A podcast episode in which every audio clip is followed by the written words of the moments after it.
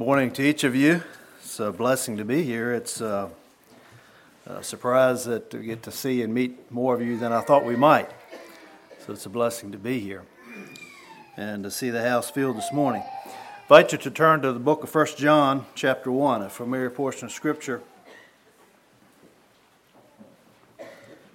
1 John, chapter 1, verse 7. I thought it was interesting this morning that Brother Gerald read that verse from those verses from Ephesians, and his emphasis being on Christ, the cornerstone, and how the church is built upon him. And he talked about the church as, as being a body or a building. And uh, that's, uh, I thought, was an excellent introduction to the message here this morning. 1 John chapter 1 verse 7 says this, "But if we walk in the light as he is in the light, we have fellowship one with another, and the blood of Jesus Christ his son cleanses us from all sin." Now, usually when I read that verse, my focus goes upon the light. And that's I suppose that's right. That is the emphasis here. But this morning I'd like for us to notice that phrase right in the middle of this verse. Because we're walking in the light, if we walk in the light, we have fellowship one with another. Thinking this morning about fellowship. The reason we can have fellowship one with, the, with another is because we can walk in the light. Notice verse 3. In thinking about fellowship, he mentions fellowship twice in verse 3.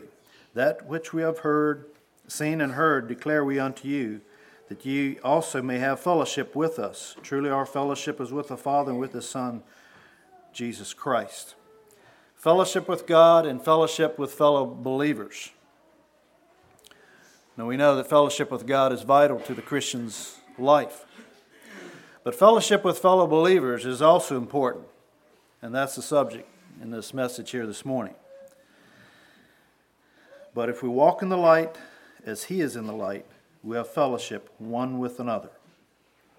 And the blood of Jesus Christ, his Son, cleanses us from all sin. Fellowship, what is that? How does that look? How does that act? That's something that uh, at home we've, we've emphasized, and I suppose you have here as well. The importance of fellowship. But you know, even though we, we know that this is important, we all need it, and yet we need reminders, we need encouragement. It's something that doesn't just happen all by itself. We need to work at it and uh, to invest. And fellowship and brotherhood is much more than just what we receive. That's part of it. But fellowship and brotherhood is what we invest in the lives of others as well. It goes both ways. I suppose the opposite of brotherhood would maybe be the word isolation. And in fact, that's the, the title of my message this morning Isolation versus Brotherhood. Let me tell you a true story.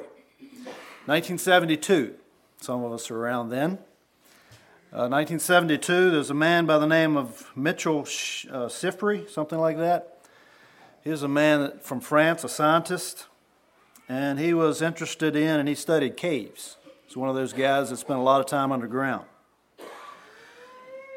In 1972, this man, Mitchell, went into a cave in Texas for uh, us to, to spend six months in total isolation. Total isolation. And his goal was to, to see how the human body and mind reacts to total isolation. Now, put yourself in this man's shoes. How, how would you like this to be you? He spent six months there, no way of knowing whether it's daylight or dark, what time of the day, what day it was, uh, no human noises or routines besides his own to clue him in on what time of the day it was or what day of the week it was. All of that was taken away. He did have contact with his staff above ground by telephone, but they did it so he didn't realize he, he had no way of knowing who was on the shift to answer the phone or what time of the day it was or anything. It's all an experiment. And some of you older ones may remember this. National Geographic did an article on this man. And maybe you remember the, the pictures of this uh, bearded guy with the wires attached to his head. Uh, that happened in, ni- in the early 1970s. I remember that article. And you may wonder why. Well, you have to remember this was during the Cold War, and space exploring was happening and was very important in many people's minds. And the military and, and the space programs, those people were very interested in what happens to somebody in total isolation.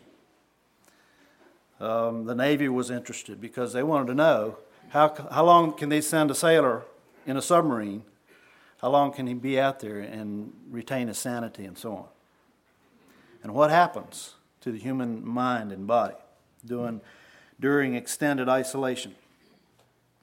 Suppose today we'd be traveling to Mars for vacation. You know, what would happen as you went through long periods of time in isolation? You know, you and I all have our routines. You might not think about it, but we do. Um, we kind of blend our routines with the things that we're used to. The sun came up this morning just like we expected it to. God can change that. But uh, routine, we, it's, a, it's a part of our life whether we think about it or not. Sunday mornings, here we are. Although maybe if you're from the chapel, your routine has been broken a little this morning. But, you know, get up at a certain time, you go to work or you go to school or, you know, supper time's at certain time, and so you begin preparation for that. You know, we have these routines Monday's wash day, whatever it is. This experiment with Mitchell took all of that away. He ate when he was hungry. He slept when he was tired. He done experiments. He kept very careful records of everything that he did and even what he thought. He exercised. He, he read books. And he kept records of his weight and his pulse, um, even his state of mind. And he had these wires attached to his head, monitoring his muscle activity and his brain and, and heart activity and so on.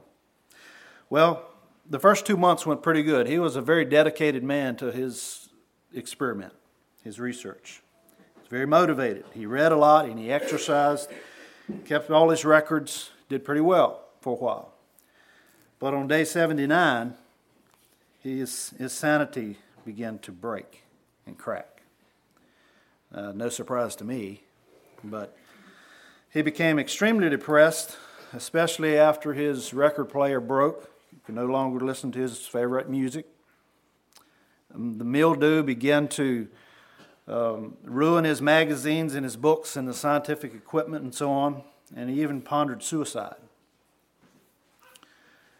For a while, he had a little mouse that would visit him, trying to steal his food.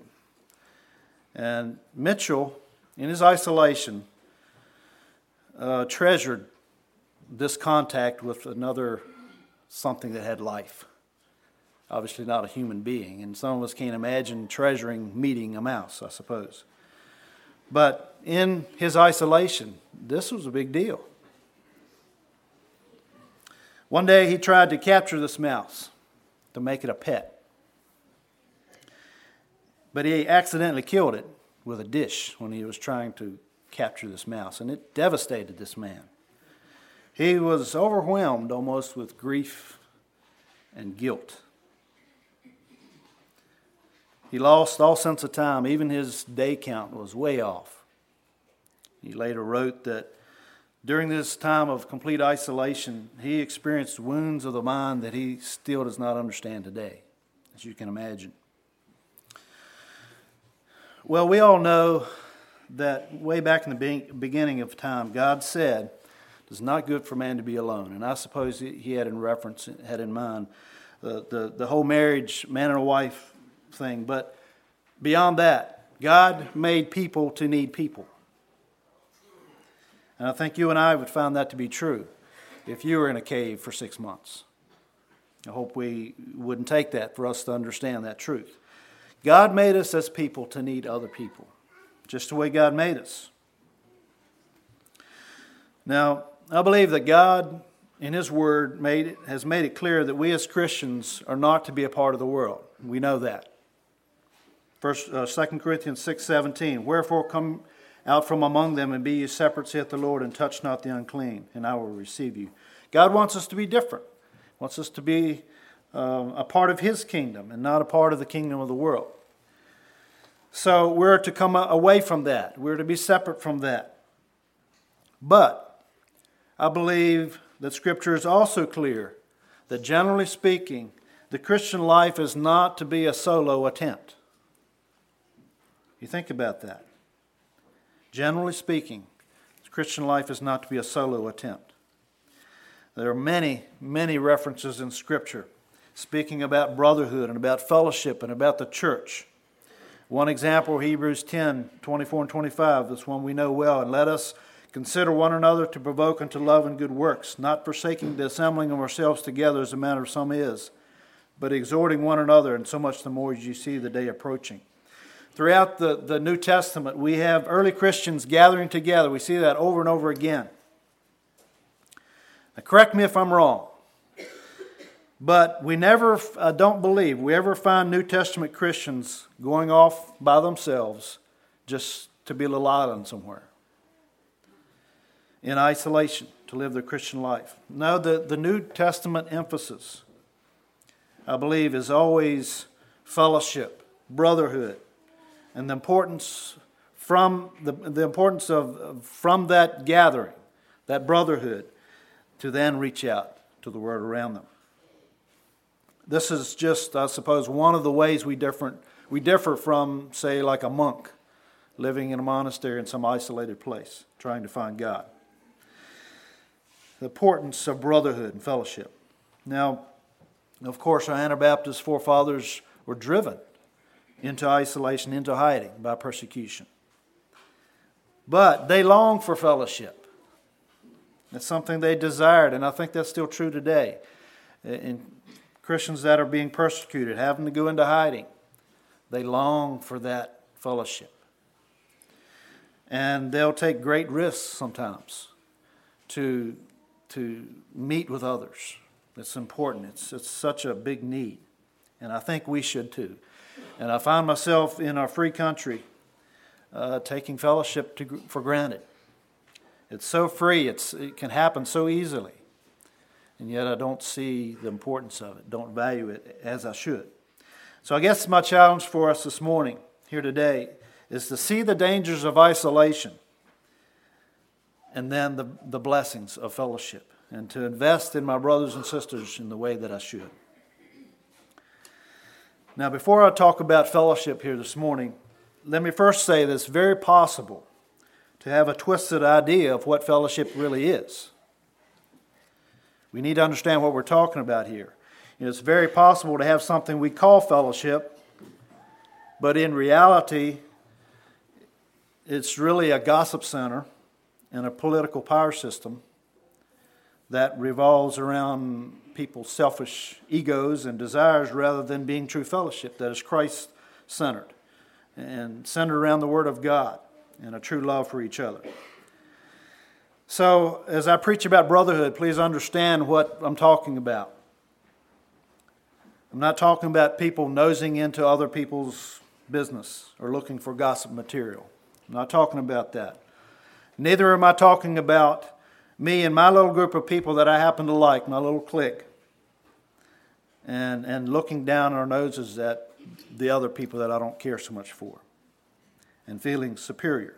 Now, we're talking about true brotherhood, true fellowship. 1 John chapter 3. We're here in 1 John. Let's go to chapter 3, verse 11.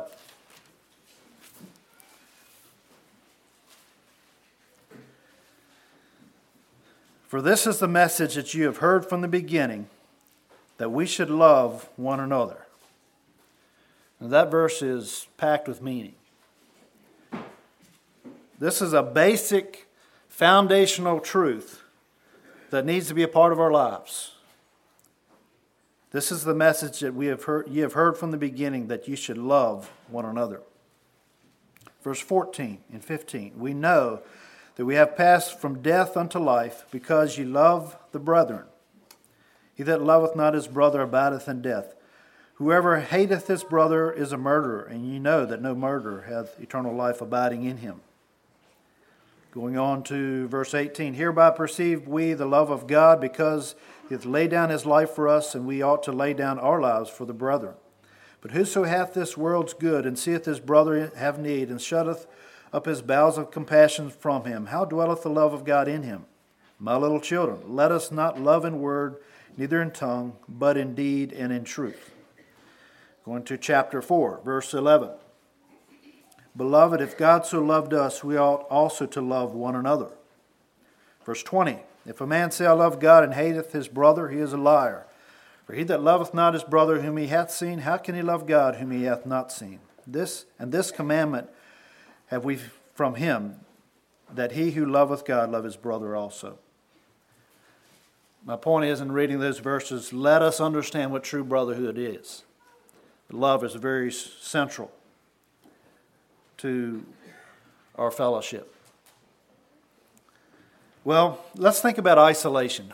What does isolation do to us or tends to do to us? And I know that sometimes God calls somebody to, to, to live and to work in a more isolated place. That's true. You think about a missionary out in the jungle somewhere, remote part of the world. Um, that can be very true in, in their lives. Thank you. Isolation is a problem for many missionaries. Sometimes someone comes to Christ and uh, with, without a, a, true church close by to fellowship with. We have some people in our congregation that that's exactly what happened to them.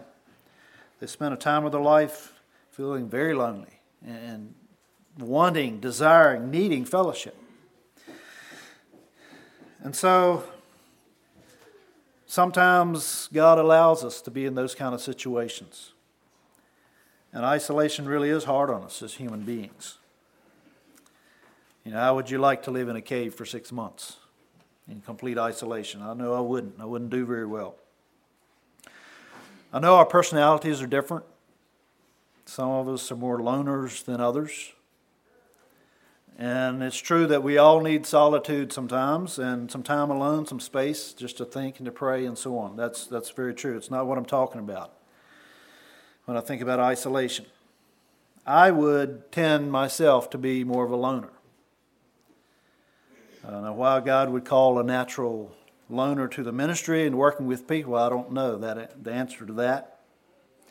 But I do know that God is still teaching me lessons, or trying to teach me lessons about loving others, encouraging others. And so I would just encourage you loners out there, and I know you're out there, because I know some of you are. I just want to encourage you that it is possible to learn to reach out to others. It may be awkward, it may not come very naturally, it may feel stiff and, and kind of formal, but something you can learn. And it's a worthwhile investment. There's rich blessings to those who made that kind of commitment. Well, let's think about what isolation tends to do to us. And what I'm talking about isolation is when I choose to go out uh, some distance from my brothers and sisters, whether that be a physical distance or just distance between us in, our personalities. Willful isolation, that's what I'm talking about. Willful isolation tends to twist reality in our minds. That's my first point. And thinking about isolation tends to twist reality. We have this narrow view of life that's not always healthy. We only see my perspective. Remember the prophet Elijah. He was alone and and he thought he was the only one serving God, but his thinking wasn't accurate. And God told him so, straighten him out. And isolation tends to do that to us. We need brothers and sisters to balance us so we have a, a right perspective. I remember seeing some guys putting up um, electric poles.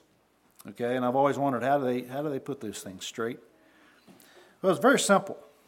One guy that was running the machine held up a string with a little weight tied to it, and he eyed that pole and he moved it until it was right. Then his buddy over there somewhere did the same. And so he had this perspective, he had this perspective, and they got it straight. That's a little bit the way it is with us brothers and sisters. I need you to help me get my perspective right. When we can gather around God's Word and be taught and instructed and challenged. When I'm in isolation, willful isolation, my perspective is often twisted.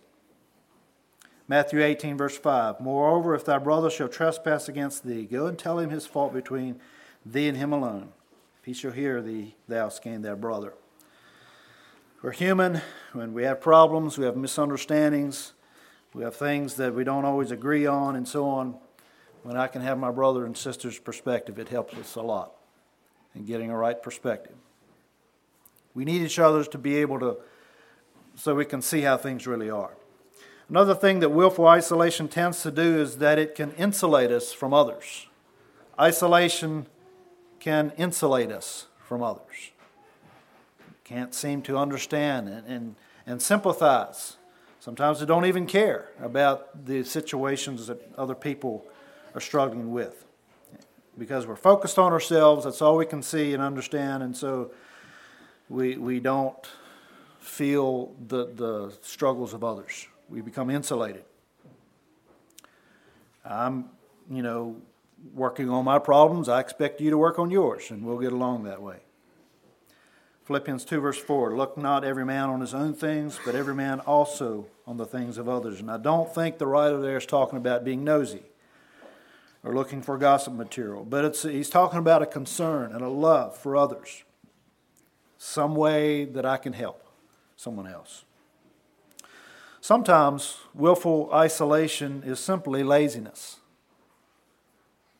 When I really don't want to become involved in someone else's tangles. That's happened in my life. You know, it's exhausting. It's exhausting to try to help someone who's struggling. You know, I realize we can't choose for others, but we need to be pointing the struggling one to Christ. Even when we don't have answers ourselves, point them to Christ, who does have the answers, and try to encourage them in the right path. So sometimes willful isolation is simply laziness. And I also want to acknowledge that sometimes willful isolation is a result of hurt and pain from something that's happened in the past. I acknowledge that. And that maybe has happened to you. Some of us tend to withdraw when we experience pain and be untrusting of others because people have proven to be untrustworthy in the past. And I guess my challenge, if that's your experience, is that we need to be forgiving and not let bitterness uh, eat us. It's like a cancer that eats us and, and dominates and, and ruins our lives.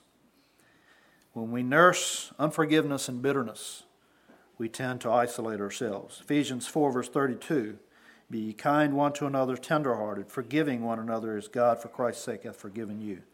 There's much more that could be said about the subject of forgiveness but we must move on here. Willful isolation also makes, tends to make us self sufficient and independent. In our world of instant information uh, and wealth, it has produced people who are more and more isolated, isolated than probably any generation before us. In the past, you know, you think of some pioneer out in, in the wilderness somewhere was isolated from his, his neighbors, but in our world today, most of us don't experience that sort of isolation, but we can be very isolated, even though we have something in our pocket, probably. We can call anybody and talk to, to anybody in the world in seconds. And yet, we experience isolation unless we work at it, work at fellowship. Willful isolation tends to make us independent and self sufficient. Or maybe it's the other way around. When we're self sufficient, then we isolate ourselves, whichever way that works. When we don't need people, we, we can be suspicious of others, assume things that are not true, read into their actions and words things that just aren't so. Being pessimistic, conspiracy theory that is far from reality. I'm right and everybody else is wrong. That kind of an attitude. The whole attitude of self sufficiency and, and, independence stifles our ability to learn from others who have something to teach us. 1 Corinthians 12, verse 21 And the eye cannot say unto the hand, I have no need of thee, nor again the head to the feet, I have no need of you. Scripture is clear, as I, as I mentioned earlier. The church is a body or a building, is the illustration that is given in Scripture, in, wh- in which every part supports and helps the other. Another point willful isolation also tends to do away with teamwork in the church. if we're all doing our own thing, I'll ignore you if you ignore me, and I'll overlook your little sins if you overlook mine, and we'll get along that way. when I was in high school, we didn't have enough people to make a good basketball team. In those days, enough boys.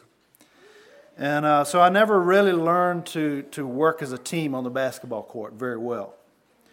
And so I would practice shooting the ball and, and, uh, and so on, but never got very good at teamwork because I didn't have that kind of opportunity very often. When basketball, and some of you know this a lot better than me, in the, in the game of basketball, there's a move called the assist. You know what I'm talking about? The assist. That means a simple way of saying if I get the ball to you, assist you so that you can make a point, uh, you can score, then they give me what's called an assist uh, on my little um, chart or whatever. I have assisted you. Or if I say block a, uh, uh the opponent so that you can score, I've assisted you. There's, there's a man that will play basketball with us boys on top of the barn. Some of you remember those days. Over at Ariemont Farm, and, and he was an expert at the assist. Somehow he could he had the vision to see the opportunities to use some of us that really didn't know what we were doing very well uh, to, to make the game happen. He, would, he had the vision to see the opportunities as we moved around to, to feed the ball to the right guy at the right moment. And you could score. And I loved to play on his team because he had that kind of vision. You know, I usually just sort of ran around and what happened did and, and uh, no strategy at all, really. But he had the vision to, to feed me the ball at the right moment, and there was the opportunity. I didn't see it, but he did. How could he do that? Well, he had vision of teamwork. He seen the value of the assist. Even though someone else got the, the point, he seen the value of the assist. That's what we need in our churches. That kind of an attitude, that kind of vision, that kind of teamwork. We need that gift in the brotherhood where we have people who are longing to assist in the victory and the growth of another. Galatians 6, verse 2. Bear you one another's burdens and so fulfill the law of Christ. As we have therefore opportunity, let us do good unto all men, especially unto them who are the household of faith. Galatians 6, verse 10. May we be assisting one another, encouraging one another on that straight and narrow way. May we catch the vision of serving the Lord together in teamwork. There's other things I could talk about, I suppose, and what willful isolation will do to us or tends to do to us. And uh, these are just some of the things that I've, I've thought about and even experienced. But finally, uh, the last one I want to talk about what willful isolation tends to do to us is that it hinders our witness to the world. Now, I think we all understand we need to share our beliefs and our convictions with the unsaved. But unless those people around us see that we live out what we believe, or we say we believe, probably they will not be very impressed we become, if we, if we don't live what we say, we're just another one of those religious people who have lots of high ideals, but really doesn't change the way we live. Let's turn to John chapter 13. Let's look at this one. Here's the words of Jesus.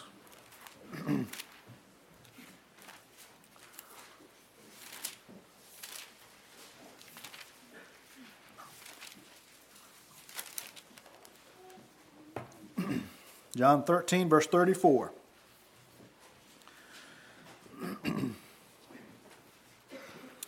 A new commandment I have given unto you, that you love one another as I have loved you, that ye also love one as I have loved you, that ye also love one another. By this shall all men know that ye are my disciples, if ye have love one to another. Now, I suppose there's many ways to witness to the world. The words that you say are honesty, for example, our work habits, and all those things. They're, they're important. We need to work at that. But it's how well we get along with each other. Truly love one another can either make or break our witness. You see, when I can't get along with my brother and I isolate myself from him, pull away, my witness loses its effectiveness. Because then, if that happens in my life, I'm really not that much different than someone else. At least that's what person of the world sees. Because they can't get along with others either. Now, there is time in life that we need to part ways with somebody, especially when that someone insists on walking away from truth, walking a wrong path. But let's be very careful that this parting of ways is not a result of a lack of love or that is a result of an independent spirit. The world is watching us. The world is watching us. And our love for each other has an, a major impact upon our witness.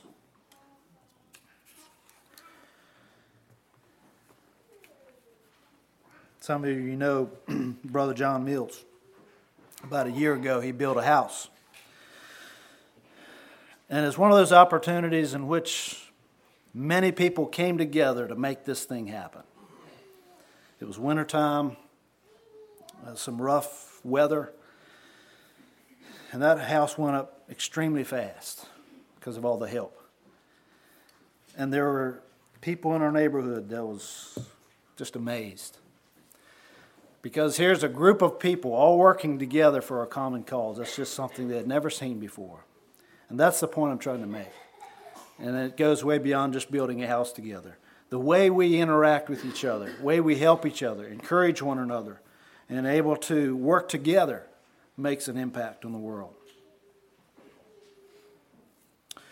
All right, we've thought about willful isolation and how that affects us. Let's think about how brotherhood, true love, acts and, and works. And, and for this part of the message, I'd just like simply read 1 Corinthians 13. Our time is running out, but I'd just like to read 1 Corinthians 13. And as we read this familiar portion of Scripture, think about and compare uh, isolation versus brotherhood. And you'll find, as you think about that comparison, this chapter is full of, of, of uh, ways to reach out and to minister to others. Though I speak with the tongue of men and of angels and have not charity, and become a sounding brass or tinkling cymbal. And though I have the gift of prophecy and understand all mysteries and all knowledge, though I have all faith so that I could remove mountains and have not charity, I am nothing. Though I bestow all my goods to feed the poor, and though I give my body to be burned, and have not charity, it profiteth me nothing. Charity suffereth long and is kind. Charity envieth not. Charity vaunteth not itself, is not puffed up, does not behave itself unseemingly, seeketh not her own, is not easily provoked thinketh no evil, rejoiceth not in iniquity, but rejoiceth in the truth.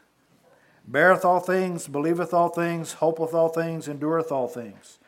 Charity never faileth, but whether there be prophecies, they shall fail, whether there be tongues, they shall cease, whether there be knowledge, it shall vanish away. For we know in part, and we prophesy in part. But when that which is perfect is come, then that which is in part shall be done away. When I was a child, I spake as a child, I understood as a child. I thought as a child, but when I became a man, I put away childish things. For now we see through a glass darkly, but then face to face. Now know in part, but then shall I know, even as also I am known. And now abideth faith, hope, charity, these three, but the greatest of these is charity. Remember, this is the way Christ loved us, you and I, as sinners, unworthy. And yet Christ gave himself for us. You know, we, can, we cannot love with perfection like Christ did. But we are called to love unconditionally. We are called to be involved in the lives of others. Verses 1 through 3, we can do all these great things if we're able, but if they're done without love, with other motives, and so on, being the reason that we're doing them, it's not worth anything. Verses 4 to 7, love is practical. Takes a lot of patience to invest in the lives of people. I mean, look at all the faults. Look at all the inconsistencies. Look at all the aggravating habits. You know, I have them too. I'm sure I do. You know, I have to think about Jesus sitting down with his disciples. You know, what a bunch of guys. I mean, look at them. Look at all their weaknesses. Look at all their lack of maturity and their inability to understand what Jesus was trying to teach them. But Jesus continued to love love them to the end. Should we do no less? Remember there in John 15 where Jesus is talking about the vine and the branches and, and how Jesus is the true vine. And without the vine, the branches all wither and die, without that connection. Let's remember, as we think about that picture, that illustration, that attached to the vine, Jesus Christ, are many branches, all being nourished by the vine, and all needing the sunlight to grow, and all needing room to bear fruit for the Master. May you and I be supporting and encourage, encouraging one another as another one of the branches, living together in harmony. Encouraging each one working together as Christ intended. The church is not some club, some social organization where we get together to pat each other on the back and smile and then go back to the real world, our own little isolated islands, until the next social occasion. No, the church is more than an organization, it's an organism, living, growing, or it should be. It's the bride of Christ that he dearly loves. How sad it would be for the bridegroom if his bride were without an eye, without a hand, without a foot. A foot that was diseased and cast away, or the eye and the foot not getting along. I'm convicted that there's been times that I have chosen to be too isolated, too remote from my brothers and sisters a little, little too independent, a little lack of love.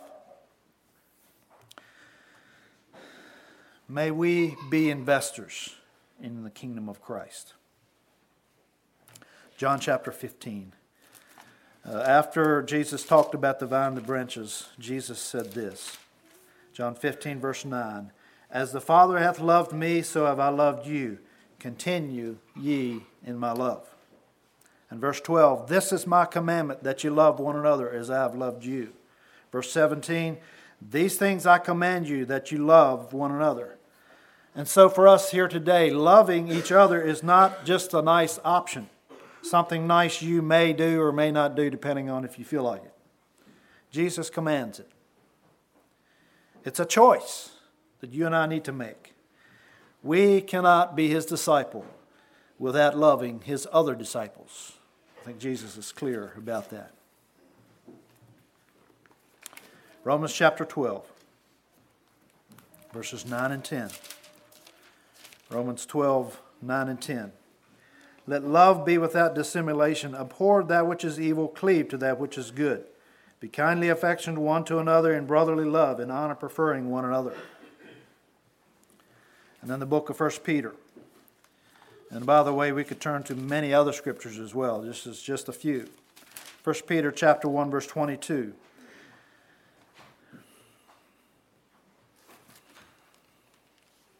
Seeing ye have purified your souls in obeying the truth through the Spirit unto unfeigned love of the brethren, see that you love one another with a pure heart fervently. So, brothers and sisters, this morning, God has not called us to a life of isolation. He has called us to brotherhood, to fellowship. Again, as I said before, sometimes God calls people to work in an isolated place. For example, God has called some of us to a workplace in which we must live out Christian principles uh, kind of alone. And may we be faithful in those lonely places. But God has called us to fellowship, where we give and take among imperfect people, people who are just like I am. What a blessing to serve the Lord together as Christ intended.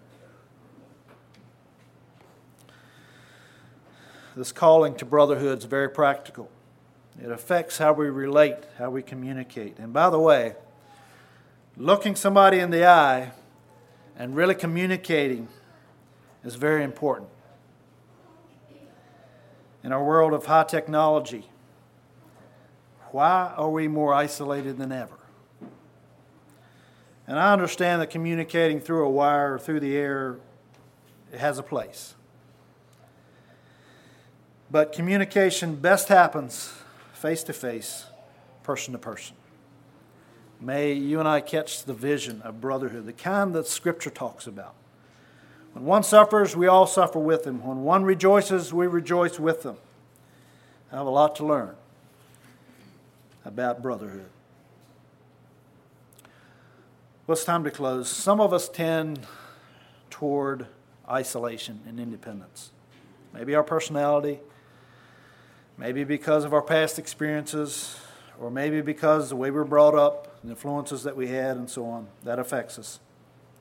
And we all know that brotherhood is, and fellowship is important, and yet sometimes we struggle to make it happen. I don't think the answer for us is that we all suddenly have outgoing personalities and natural skill to communicate. I don't think that's the answer. But I believe the answer for us is to have the heart of Christ, to reach out beyond our natural comfort zones because we love as Christ loved. In closing, 1 Peter 3, verse 8. Finally, be ye all of one mind, having compassion one of another, love as brethren be pitiful, be courteous. Be pitiful means be compassionate. Love as brethren. Be pitiful, be courteous. May we have the courage to invest, be encouraged, and have the courage to invest in each other. I believe this is what Christ intended. Let's have a closing song.